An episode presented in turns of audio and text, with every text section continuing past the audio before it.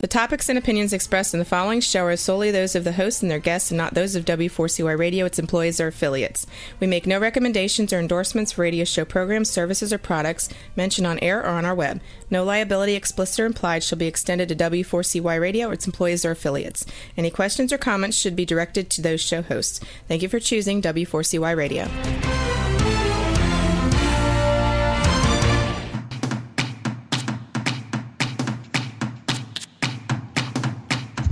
Welcome back, everyone, to the Geeks, Geezers, and Googleization Show, where we talk with HR and business thought leaders about all the crazy shift going on in the world of HR, recruitment, and business. I'm your host, Ira Wolfe, and I'm joined again by my co host, Keith Campagna, and sponsors, JobVite and Success Performance Solutions.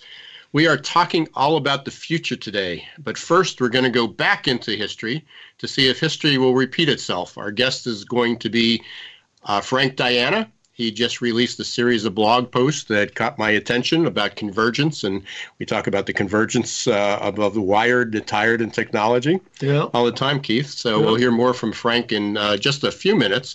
Uh, before we dive into the show today, this uh, we just want to remind everybody we're recording live. Uh, you can chat with us uh, on w4cy.com. Uh, just click on if you go to 4cy.com, w4cy.com. Uh, click on the listen live, and then in the upper left, there's a button for chat. So you can send us your questions, or you can call us 561 623 9429. That's 561 623 9429. Uh, You can also download the W4CY app on your phone if that's uh, it's probably the you easiest way to get there. Yeah, actually, I do. There's Really? a couple of people I that. hope uh, so. Yeah, I met with. it for the Uh, geeks, the I- I, met with somebody yesterday, and he he said, "Hey, I listen on Spotify," but he actually had uh, W4CY uh, as well. Nice. Hey, um, just uh, we a couple of giveaways here. I mean, we I just launched a, a free book giveaway. If you want to get some information, go to up to the website. I'll put this on the Geeks and Geezers too, but um, it's at successperformancesolutions.com uh, forward slash RAG, which is for recruiting in the age of Googleization. So it's the website forward slash W W I can't talk RAG dash book dash giveaway. So I'm going to make it easier and we'll put it up on the website. But and it's anyway, a great book yeah. for those of you who haven't gotten a chance Yeah. to pick it up yet. It's so very, yeah, get a chance to win a free one. There's a little hitch to it, but you'll have to read read that page. Um, Keith, you and I were talking before. You were Yep. you were stuck in kind of crazy traffic. Um, we were talking about some of the crazy shift going on in the world. Um, you know, kind of what a weird week. I mean, it's been a great week for me, but weird. I was invited to talk to five uh, to five It's events. happening. Yeah. Um, next week, uh, I mentioned this last week, and, and next week, uh, Wednesday, actually, we're doing the show between two sessions Mhm. uh, at Bright Talk. It, uh, that's Bright T A L K. Um, it's for it's a two day summit on HR technology. It's called HR Technology 2.0. Nice. Um, you can register for free. Uh, I'm doing a session on keeping the human in HR, uh, recruiting and age of Googlization, and then Thursday. That's Wednesday, and Thursday um, on a panel, uh, two panels, one for corporate culture Mm-hmm. uh, and one for people analytics. And then got invited to talk at PA Sher- Pennsylvania SHRM in September, Delaware SHRM in November, Philadelphia SHRM sometime. I think uh, no, I think uh, I think this is going to be a, a, a boot camp. oh, I think we're going. oh, I think it's going to be in the winter. Yeah. And then I told you about the Saudi Arabia Yeah. which I don't know how that's going to work because I've got some other commitments, but we'll deal with that. Um, did two pod, did a podcast yesterday, doing a podcast after this. Yep. Was quoted in a couple of publications. I mean, it just went on and on. And How then, you feeling with all this celebrity? You holding it together? yeah, it's uh, hey, you know, if I was 22, it'd be great. Be a little bit It's the, the millennials thriving. The, the baby boomer part is struggling a bit. so yeah, and uh, in fact, after the show, um, I'm, I'm doing a podcast with uh, Diane uh, Hamilton, and uh, she released the book on. It's called the Curiosity Code, Mm. and uh, there's an assessment which obviously attracted my attention. And you know, I've you know, basically with my clients, I talk about how curiosity is just a, a huge need, which it fits under our topic today about Oh, yeah. you know why why would somebody even go into futurism and just being curious is, is a component of that uh, and uh, so that's that'll be exciting and um, you know and we're booked through november with I know. we, we just I mean, it, it's Folks, been great. wait till you hear the guests that we have on the show. I think maybe what I'll do over the weekend is put together a, a post that just lists out yeah, all the and people. we're, and we're gonna. I'm gonna. It's it's halfway done, but I, I it's gonna go up on the website too. Yeah. there'll be a, there'll be a schedule of, of that. Now that we've thank got you to everybody. yeah, now that we've got everybody's podcast up Yep. there, so Yep. we're up to date. Uh, and I can't wait to get uh, today's up there. Yeah, so before we sure. before we jump over to, to Frank, because this is going to be fun, uh, what uh, what's going on with you? Well, I'm right up there with you. I think I'm getting there. Um, I've, I was on two podcasts last week. They're in production. They're going to let me know when they go live. Um, the uh, HROI software is all done. I'm talking Oh, right now with you know business partners building that. That's done being built out. So we're looking to release that. And then with LifeWork integration, the momentum is building. Uh, I might be bringing in my second client, my first Oh, corporate nice. client Very good. um, soon. I don't talk about those things until it happens for with Yeah. details, but uh, yeah, things are going great, and and something tells me that they're they're, they're going to get a little bit nuttier. Everything is exponentially growing anymore. It is, uh, which leads us right up to today's topic, Yeah. that exponential change. Uh, our guest today, I mentioned earlier, was is Frank Diana. Uh, I've not met personally, but we had a bunch of chats over LinkedIn and, and email over the last couple weeks. Um, I I watched a whole bunch of videos. Uh, it's uh, at the gym. Mhm. Uh, makes makes makes the stairmaster go a lot faster. It sure does. Uh, and uh, Frank is a, you know, his LinkedIn profile says he's a speaker, a leader, and a futurist. Uh, he's currently the managing partner at Tata Consulting Services. Uh, I was introduced to Frank, as I said, just a couple weeks ago, um, through indirectly through some a mutual friend. We're talking about the digital world and, and networking. Um, Gerd Leonhard uh, became a fan of his about a year and a half ago, two years ago. Saw some videos, picked up his book. Uh, a couple of one, one that is as, you just picked up, and it's mostly it's mostly yellow now. It's mostly highlighted. Uh, I got a couple different versions of it. Uh, Gerd Leonhard. Um, and uh, he just a good guy, and he was talking about technology versus humanity. Uh, that's the title of his book too. That happened to be on on Frank's list of book Yeah. recommended books that he sent me uh, too. And uh, that that was the genesis for the keeping the human in HR yeah. in our program. So, and uh, just kind of spawned a, a whole new perspective. Um, really intrigued by Frank, Frank's perspective on the future. Um, and we'll definitely be talking about the future of work. Uh, again, watched a bunch of his videos, reached out on LinkedIn, and here he is. So, we're going to be talking about communication in this digital world and a whole bunch of other things. Down the rabbit hole we go. Yeah. Frank, welcome to Geeks Geezers and Googleization. Well, thanks a lot for having me. Good. So I asked you right before we started, and so we can continue this uh, this uh, a bit. Um, you, you said the question you get most often is what is a futurist. So we'll, we'll go with that, but then you can lead into um, you know how did you get into this? How how did you get the, the title futurist? Well, that's an interesting question that I get all the time, uh, and I, honestly, the the title itself was kind of placed upon me as opposed to getting the title. Um, I mean, futurists in various forms and shapes, like like Gerd Leonhard, uh, focus on uh, societal uh, projections and, and where things might be heading, and just connecting a series of dots, which I think has never been more complicated given the pace that we experience today. Uh, but doing so in a way that gives some some form of clarity to where things might be going. There's just no way to predict this stuff anymore, uh, and so it's really, in my mind. Uh, rehearsing that future and, and helping leaders to rehearse potential paths that it might take.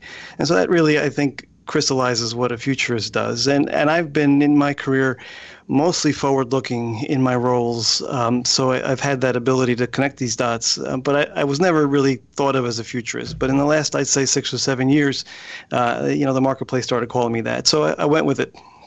Nice. Yeah, absolutely, and and I think you, you hit it on the head. I think people, you know, I've I've been that that title has been laid upon me, uh, you know, several times. So you, you, throw it up there on your on your list of titles.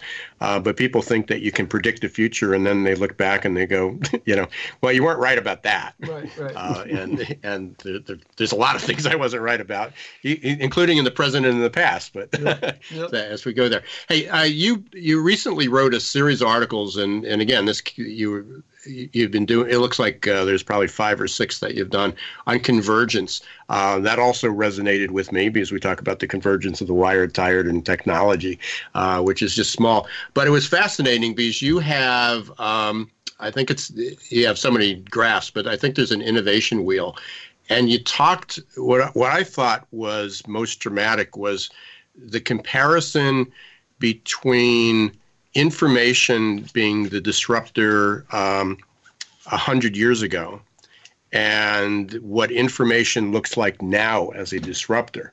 So, you know, in the past, it was like television was a disruptor, radio was a disruptor, even the even the telegraph was a disruptor. Uh, you know, and now we're we're talking about some crazy things. But before we kind of jump into the, the nitty gritty, talk about um, convergence. You, you, called it it's it you know it. I, I, I don't think you said it was was convergence was the emerging future, but um, it, it's certainly shaping it. So tell, tell us about the, the, convergence because you talk about the catalysts and historical moments, and you know I think I put a post out there about yeah. going back to the future uh, before you can go to go to the future. So. Yeah, so it's it's a fairly complex story, but let me start from the beginning. Uh, I think most historians would ag- agree that the most transformative period in history, human history that is, was the second industrial revolution. So think 1870 to about 1970 in totality, and it was that um, that period that really set the modern standard of living. And so our prosperity that we've gained really we've gained through that period of time. And what's fascinating about looking backwards to see forward is what transpired back then. First and foremost, the platform that emerged. Uh, it, it, always has three big components energy, transport, and communication. And when those three things change at the same time, really the platform for innovation changes. And so back then, it was basically the internal combustion engine, the telephone, and electricity. And on that platform, innovation really just kind of took off, but not nearly at the pace that we're seeing today.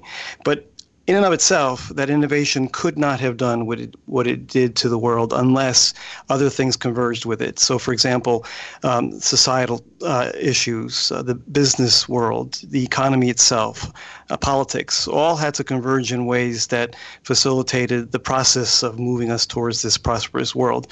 And one of the big things that drove that convergence, because I'm a big believer that humans don't do these things unless there are catalysts that drive it.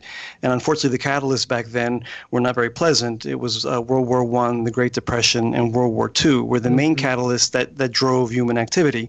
And then a big one, and I'll talk a little bit later about how I see this kind of repeating itself. The big one was the democratization of that innovation because if you can't make that innovation available to the masses then you know the inequality that we talk about today would have existed back then as well so so convergence basically says that all these domains have to come together to facilitate positive gains from the great inventions, and, and, we'll talk about them in the past. Uh, without it, um, they can take a number of paths, including some places that we don't want to go. So, what are? Uh, let's not jump to the future yet. Um, we'll, we'll, stick with that. You know, as you were talking, I mean, one of the things that um, I, maybe will help people uh, realize what was going on and see if you agree.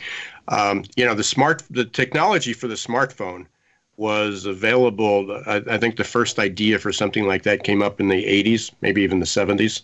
I read the origins of that. Um, the problem is it didn't take off until the late, uh, you know, you know, maybe 20, 2006, I think, 2007, yep. somewhere maybe in, let's say in the last 15 years. And one of the reasons was is we didn't have the bandwidth. So you know, ideas come up and they fester, and uh, you know they don't fester, but they just kind of smolder, I guess. Um, and you know, and then all of a sudden, it's the convergence of different ideas, uh, of different technologies, of different innovations that um, you know allow uh, something, some idea, some concept to um, to boom. And and it's funny because uh, you know I use the term Googleization a lot, but my the recruiting into Googleization was really going to just be kind of Geeks Geezers Googleization version 2.0. Uh, and I started to write it, and I realized uh, I wrote uh, that the, the Geeks and Geezers book in 2009, and I had no mention when I started to write it. I had no mention of the iPad and I go, how can I not talk about the iPad and technology and mobility and all these things? Um, and I realized that it was just seven years earlier that it didn't even exist. Well, it didn't exist on the market. So, yeah, excellent. Can you? So, what are so you talk about um, some of these examples? Um, let me see. I had I had one of the charts pulled up here. So, if we look at just one example, like television. So, the standard of living, uh, which changed over the, I think you call it the special century. Is that right? Is that what you call Correct. it? That hundred? Yeah. yeah. So, so that special century between 1870 and 1970, um, the information we got was through books, libraries, newspapers, and television. And if you think about it, almost every one of those is either going away or completely transformed. So you know, books are, on audio, books are digital. Uh, it's no, you know, bookstores are closing. Uh, there's there's some unique parts of that. Even libraries are getting cut back uh, and so forth.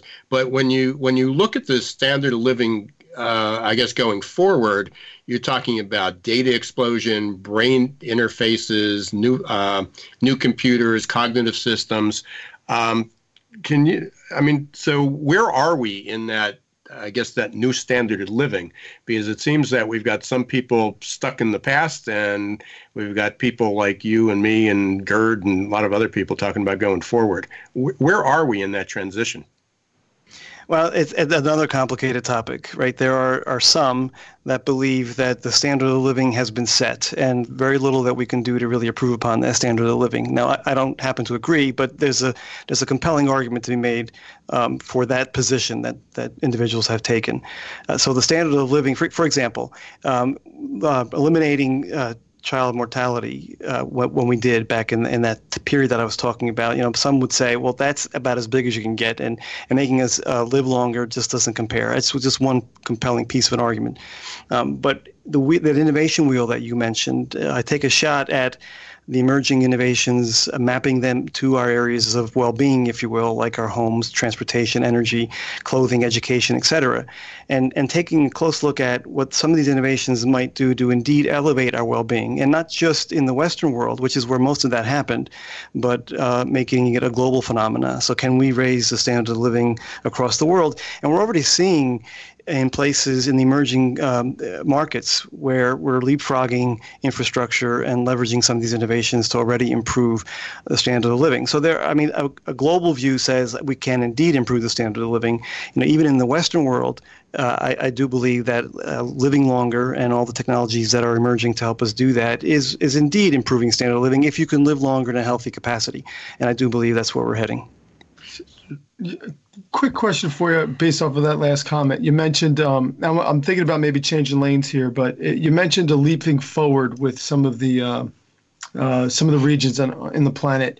And my curiosity is where, you know, going into the business world and, and the convert and, and just the, you know, we're always talking about that battle between putting the human back in HR and the impact of technology here on the show.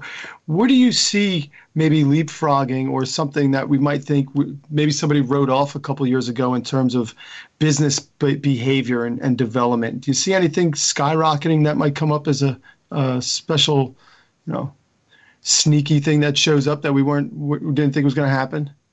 From you mean from a business perspective and yeah. And, uh, well, again, in these in these markets where the unbanked are are seeing an ability to bank, or where electricity doesn't exist, but we are bringing solutions to pr- provide electricity to those those places, or the internet, for example, doesn't exist, and you know satellites and other mechanisms are used to actually deliver internet access to these regions. Those are all new approaches that change the dynamic in those worlds, and as that dynamic changes in those worlds, then obviously the business opportunity changes with it. So I think from a leadership perspective, having a view into where some of these things may go. And that's really the trick here. If in a future thinking capacity, what might occur?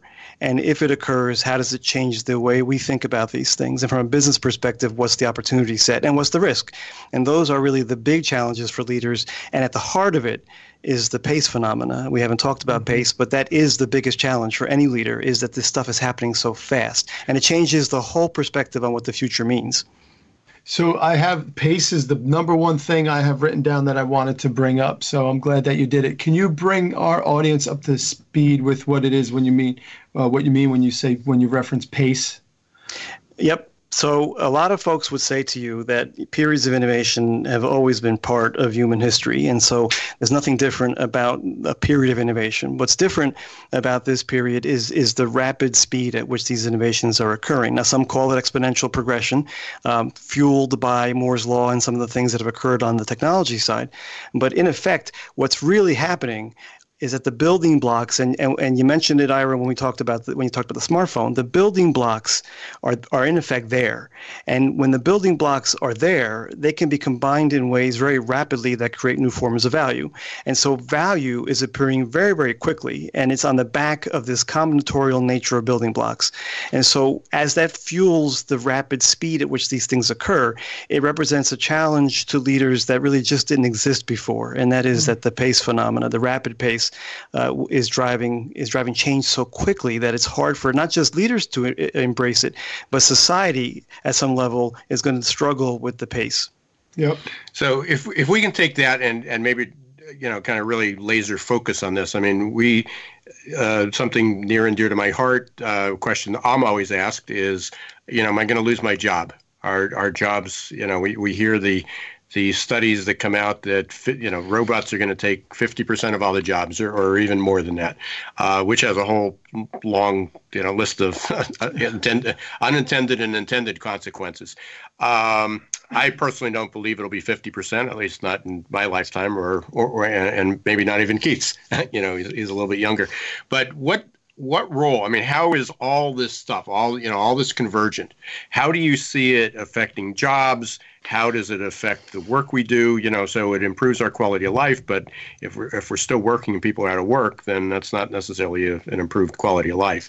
So i mean where do you see this fitting into jobs and work so, a very polarized topic, uh, and obviously one that comes up no matter where I go. And it's polarized because there are those that believe that we have, as a society have experienced this before. And every time we've experienced this, we've found a way through it. And so, from agriculture to industrial, we move from the farms to the factories, for example, and then from the factories to the office in, in the context of knowledge work. And so, we, we've kind of been there and done that.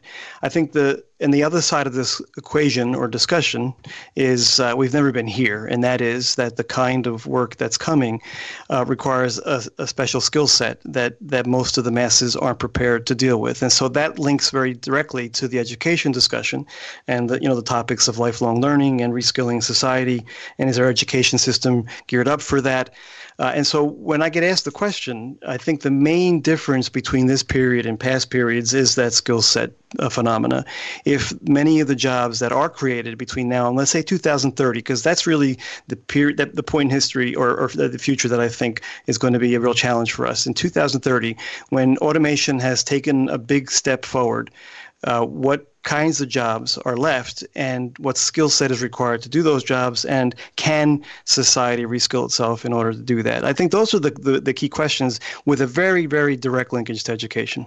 So philosophically curious here what do you think i'm going to wager that the human pace is going to try its best to slow down the technology pace. And as we go towards 2030 do you think it'll work? Do you think that there'll be, you know, is it really one of those futures where if you're not uh, uh with this, you're against it? Or do you think that humans have a chance to slow it down? So this is one of those areas where you can't predict, right? I mean, and, and so I'm very big on the notion of, of not predicting, but providing maybe some perspective. So between now and 2030, there's a number of demographic and other drivers that really contribute to a, a push toward automation. Just think in terms of, of lower fertility rates, the uh, aging of our society, the drop in the in working age population. All of those factors will at some point drive leaders to automate uh, between now and 2030, which is why I use that date as sort of an endpoint. And the mm-hmm. questions become if those demographics persist and the drive toward automation accelerates, then by then, uh, what kind of world or society have we have we positioned for ourselves? And if if we deem that society can't absorb that pace, and we're going to take uh, uh, steps to slow it down. Those steps could be regulatory, they could be antitrust, they could be a lot of the things that we're hearing discussed right now. The bigger question becomes, from a geopolitical perspective, if the West does that, there's no saying that other places will do it as well. And then the competitive disadvantage that nations find themselves dealing with becomes a catalyst in and of itself. Man, I could talk to you for a long yeah. time. Yeah, no question. Yeah, actually, what you're doing, I, I had already written down about China, India, and uh, you know how how does you know we we don't control the world anymore. Uh, I'm not sure anybody controls it anymore, but you're absolutely right. I mean, it's not only the, the, the geopolitical, but just the political. Uh, you know, the, mm-hmm. some of the things that are coming in, and I, I do believe that technology. Uh, you know, some of the large technology companies need to at least be. I, I won't say governed, um, but you know, even they admit that there's some regulations that they need. But uh, you know, when when Congress or any of these world bodies starts um, legislating oh, yeah. how they're going to act, um, it's uh, I, I, I don't think it'll be very successful. I don't, I don't the, because they don't understand it. I, right. I don't get the impression that most people that are in charge of writing legislation know what they're talking about or I still go back to that example a, couple have. months ago when they interviewed Mark Zuckerberg and there were congressmen, uh, you know, asking us how does Facebook make money? Right. so, and, and uh, yeah, they so, never yeah, have. pretty crazy stuff. Hey, uh, we are uh, unbelievable. Uh, again, so many more questions to ask. We've been Keith and I have been jotting them down here. Uh, we are up against our break right now. You've been listening to the Geeks Geezers and Googleization show. we're talking about emerging trends. We're talking about the future. We're talking about how how the past uh, understanding the past leads us to understanding the future, what impact it's going to have on our economy, our jobs, our future, uh, and uh, you know how we live. Uh, we're taking a short break. We'll hear from our sponsors, JobVite and Success Performance Solutions. Stay right where you are. We will be back in two minutes. Behind everything you're searching for is something you're actually looking for. When you search with the real Yellow Pages, you get more than a contractor. You get a whole new curb appeal. It's not just getting directions to a dry cleaner with YP.com, it's rescuing an old favorite from the back of the closet. And it's more than finding a locksmith with YP.com on your mobile, it's getting to sleep in your own bed. Whatever it might be, there are more ways to search and more ways to find exactly what you're looking for with the real Yellow Pages, YP.com, and YP.com on your mobile, only from AT&T. What's up, everyone? This is Keith from the Geeks, Geezers, and Googlization Show, powered by JobVite. JobVite knows career paths are made by people, not by open job requisitions. JobVite's platform ties recruitment marketing directly to applicant tracking and onboarding, creating continuous candidate engagement that effectively connects recruiters with qualified passive candidates. Used by over 50,000 recruiters placing over 1 million jobs, JobVite's platform impacts every company in every industry. Check us out at jobvite.com. Listen carefully. Up to 9 out of 10 job candidates visiting your company career page leave before completing an application. You heard that right. 90% of candidates who want to apply for a job at your company don't. That's just plain crazy, especially in today's tight labor market. Candidate experience matters. Stop turning candidates away. Let Success Performance Solutions help. Call us at 800 803 4303 or register at successperformancesolutions.com slash W4CY. Schedule a no obligation consultation and get special access to insider tips to recruit faster and hire smarter.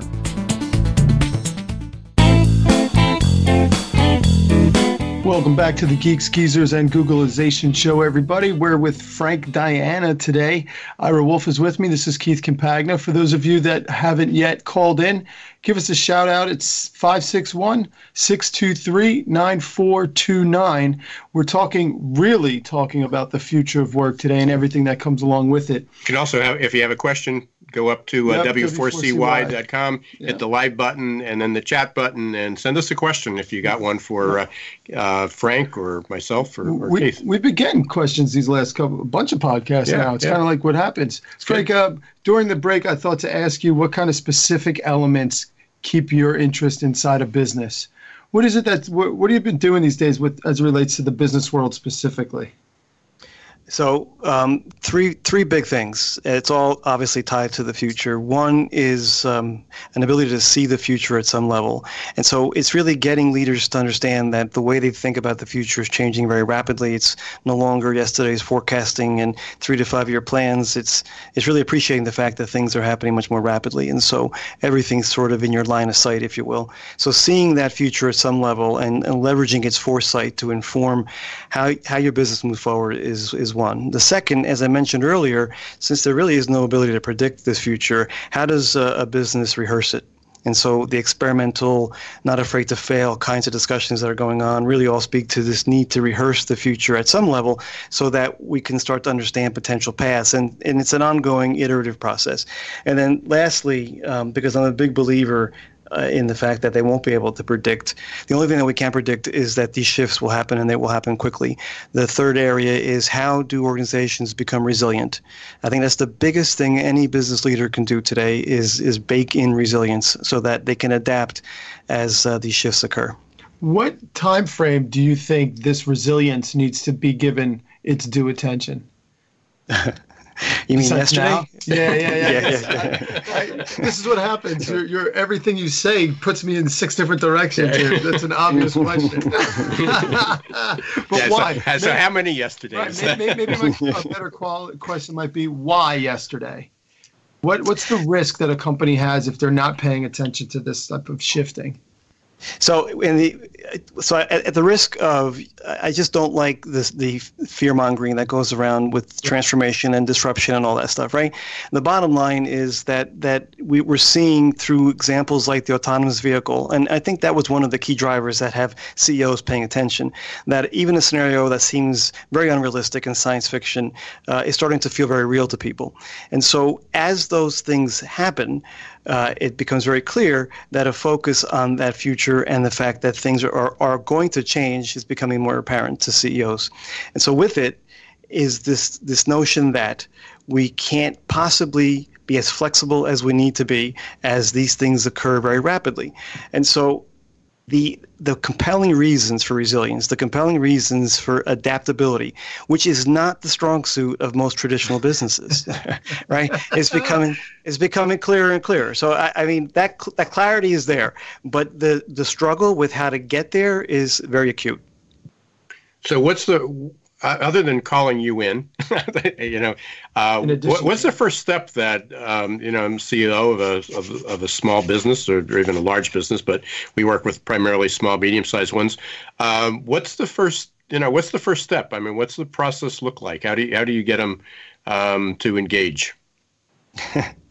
so this is somewhat of a vicious cycle because it, it kind of wraps right back to our conversation before the break. Um, you know, the the path toward resilience is really a lot of automation, a lot of cloud, a lot of leveraging insight in real time, uh, an ability to, when leveraging insight, respond rapidly. All those things are components, if you will, of an adaptive core. Uh, so driving to that is critical. But that then starts the, the discussion around if we do all these things, you know, what's the role of the human right. uh, in the organization, right? And and that brings a conversation um, that I think is is a critical conversation, and that is humans and our very specific ability to be creative, to be entrepreneurial, uh, to be innovative, to be curious. All of those things uh, are, are things that humans will continue to do very effectively where machines can't, at least in the foreseeable future. And so it puts a focus on that aspect of HR, if you will. I mean, who, what are we, who are we recruiting? Are those the skill sets we're looking for? If we do find them, will they will they stay because our, our environment might be not be conducive to that skill set, et cetera, et cetera? So we, we had a so actually somebody just responded and said computers have already taken over the workplace, yeah. which uh, you know I don't know if they've taken over or we've allowed it, and that's sort of my theme with keeping the the human in HR is that my my kind of philosophy is is that companies have turned to computers uh, to actually to automate process to do the jobs of humans um, and instead of allowing them to augment what uh, our abilities have been, they've the thought process was to, to replace them, you know, to basically replace the humans. Is, is so there's there's a lot of thought, you know, in the past, and and you seem to be the expert on kind of looking back to going forward. Um, in each previous kind of industrial, rev- you know, the four revolutions, but especially the industrial one, there was always more jobs created, new jobs uh, created from that transformation. There were different jobs. Mm-hmm. Um, but there were more jobs, and you know certainly the jobs that are being created are more skilled. But do you believe that you know once we get over this hurdle, um, that you know, and it may never end. It may just be a continuous journey. But you know, as we move on, will more new jobs be created that we just haven't thought about, and and enough to keep everybody busy, or or, is that a worry of yours? I mean, there clearly will be a number of jobs that we can't even fathom uh, created as this all plays out. Um, whether they are, uh, whether they're enough, and whether they are jobs that the normal person on the street can do are the big questions. And and, and honestly, because because I'm a big believer in not being able to predict, um, I I can only speak to what what could happen, right? But not necessarily what will will happen. Uh, and and the the notion of we've already you know computers already run our business that's just not true. I mean, we have definitely moved to automation at some level over the last 20, 30, you know, even 40 years. But but the ability to automate knowledge work at the level that potentially we can automate with artificial intelligence and natural language processing and really taking the human completely out of the equation if we deem that that's where we should go. Uh, we've never done that. So, and again, so a follow up uh, on the chat was that you know, well, look at McDonald's. They have self-serving, uh, self-ordering stations. That's true. So, you know, it, it hasn't completely replaced the the uh, cashier uh, or the fast food operator, uh, but is now you have a machine that somebody built, somebody programmed, somebody has to repair it, somebody has to install it, right. somebody's always there to upgrade it, and, um, and it's still so if I don't think fast food is very fast food anymore. I think you can take the fast out of it. I mean, it, it, you know oh, the line the lines are, are pretty long. Uh, some of it actually I think is longer because of the automation yep. because people aren't comfortable with it. Um, but that's what I was uh, you know that's certainly uh, you know what I was looking at is that yeah maybe the the cashier job uh, will be uh, either eliminated or change dramatically. Maybe they can rely more on customer service at that point, uh, or or process, get the food process faster. Um, but if you look at a kiosk, it's pretty complicated, and and you just you need different people with different skills to be able to do that. Um, so uh, there, there, was another. Go ahead, Frank. Uh, a, a, couple of weeks ago on the show, we had Noel Kellick and um, oh boy, Henry Henry Fairfax from the Philadelphia uh, mm, Revolution. Right. Project, and they're building out a school that is based off of system uh, education. Uh, which is to say that design they, thinking, design yeah, thinking. system thinking, and design. So, how thinking. do you see? I know you're you're big on the whole skill set phenomena. How do you see system and design thinking uh, playing a role with businesses today? So, if we go back to this building block uh, scenario that I mentioned before, and the fact that everything today is part of a bigger system.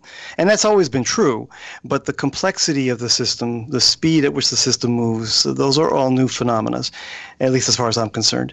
And so system thinking has never been more important. You have to be able to see the system uh, and not just the individual piece parts. So we spend a lot of time focusing on AI or 3D printing or the various pieces of innovation that are emerging today, but they, they really come together in ways that affect the entire system. And so an ability to see that entire system, I think, is, is one of those key skill sets. And design thinking is just a mechanism to help us do that. Um, but you hit on a key point. I really am a big believer that system thinking is one of the, the, the most important leadership traits going forward. So p- picking up on on uh, both the, the revolutionary the revolution school, uh, which uh, relies a lot on experiential learning. I think uh, you know one of the examples that uh, I can't remember if they gave it during their was instead of teaching people kids in a classroom how to do algebra and trigonometry in trigonometry uh, if i can English. talk i can't even say it i can't even say it anymore I, I, did get an a in it at one time um, so a lot of things i got an a in that i, I can't history. remember that's called history that I, that I can't remember shift right so, so um, but you know one of the, one of the things that uh, how did we get there? Uh, one of the things that that came out of that is that uh, they're they're teaching kids skills just differently. What what are some of the? I mean, you mentioned curiosity before. You mentioned resilience. What what are some of the skills that you know people that are that are listening um, that they need you know that they should be looking at it developing? And you know, some of it's hard skills, but a lot of it's um, you know what they used to call on the soft side, which isn't so soft anymore. So. Yeah, so I, I, I always look at that from a left brain right right brain perspective, and where the left brain are those those logical uh, traits that the computer more than likely will take over, and the right brain being more of the creative, you know, empathetic, innovative side of our brains that really come into play more so than in the past. And so, in the education system, how are we going to ensure that we're bringing out those those pieces of our human brain that can be really leveraged in in the, in the immediate future, let's say the next 10 or 20 years?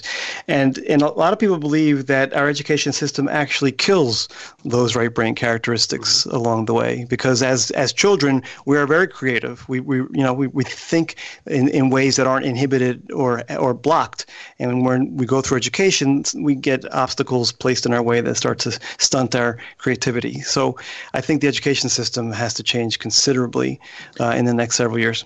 Yeah, eh, eh, Frank, when we got off, uh, when I got off the phone, I'm actually doing a podcast with, uh, and I mentioned it earlier with uh, Diane Hamilton, uh, and she has a new book. Um, I I think it's out or it just came out. It's called Curiosity Code. Um, it, it, might be one to, to kind of take a look at. But in there, she looked, I mean, it, it just hit on a great topic because, you know, it's pretty well reported that, you know, after like four years old, kids start, stop asking questions. You know, that, that every young kid asks like a hundred questions a day to their parents. Right. You know, why can't I? Why did I do this? Why mm-hmm. is this? And then that, that, that curiosity, there's a, there's a couple thoughts. Is does curiosity get killed, uh, or do we teach bad habits? And and Diane came up with this acronym. It's called FATE. It's fear, apprehension, technology, and environment. And it's not that we lose curiosity. It's that there's other elements that that we introduce to a child that inhibits them from asking the questions.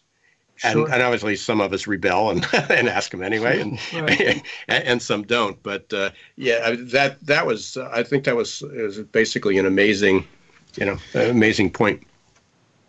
And uh, I completely completely agree ahead. with that. No, I was just going to say I, I completely agree with her thought there. You know, it's funny as we're going on here, we're having a lot of activity in the chat room, and uh, I just want to make mention and share it with you that people seem to be somewhat conflicted with the idea that because systems are breaking, it's a bad thing. You know, we talk about edu- uh, some people. We have a comment here that edu- the education system is a letdown, right? And a lot of people think that the political system is a letdown, and you know, the business economic greed that's out there is a letdown. I, I'm with you you mentioned earlier that you're not into the fear mongering. I have this crazy theory. Other futurists have said things that, you know, we're still here and that love is the answer, as corny as that may seem, but the good guys haven't lost yet. What are some of the, you know what are some of the more positive attributes you see coming with regards to the to the shift?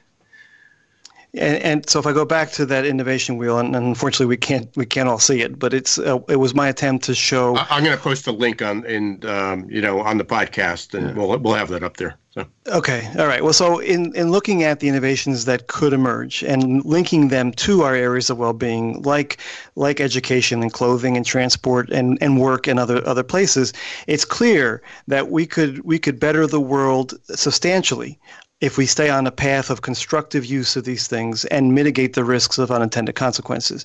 And so that's why I'm a big believer that we could we could elevate our standard of living or well-being, however we want to call that, uh, considerably if we follow the path that we're on, but do so in a way that's managed and a way that avoids the unintended consequences, because we know there's a downside to all this as well. Uh, so, so living longer, healthier lives is clearly a potential outcome. As a matter of fact, Ray Kurzweil is on a mission to make sure we never die. Right? So, I mean, Right. these are the kinds of things that people believe are possible. Uh, the education system could indeed be enhanced through virtual reality and other, you know, personalized learning met- methods methods that AI en- enables, right? So, all these things can be enhanced, but we know that with every positive, constructive thing, there's the opportunity for for damage, and humanity could go in another direction if we let it. Sure. I mean, every one of these things we talk about could be weaponized. Yeah. Uh, which, Yep. which is which is the scary part, but a lot of things in the past could be weaponized. Right, and like just you know, like well. we have fire, but we didn't burn all the villages. We have guns, we didn't shoot everybody. Yeah, we're, we're attempting. It seems to be we're attempting. Hey, Frank, we're we're going to come up pretty close to the end here. I've got one question, and then if you can um, share with everyone how the best ways to to get in touch with you, and then we'll kind of wrap this thing up. But my question is, is you mentioned earlier, uh, and I love this, um, that we, I, I think you said we can't predict. Uh, you can't predict, but we can rehearse the future.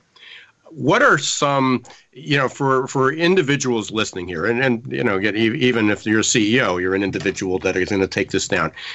What what are some ways that people can rehearse the future? What what how do, how do they get more comfortable with it i guess? So, as simple as this may sound, um, but it just doesn't happen often, is uh, first is awareness.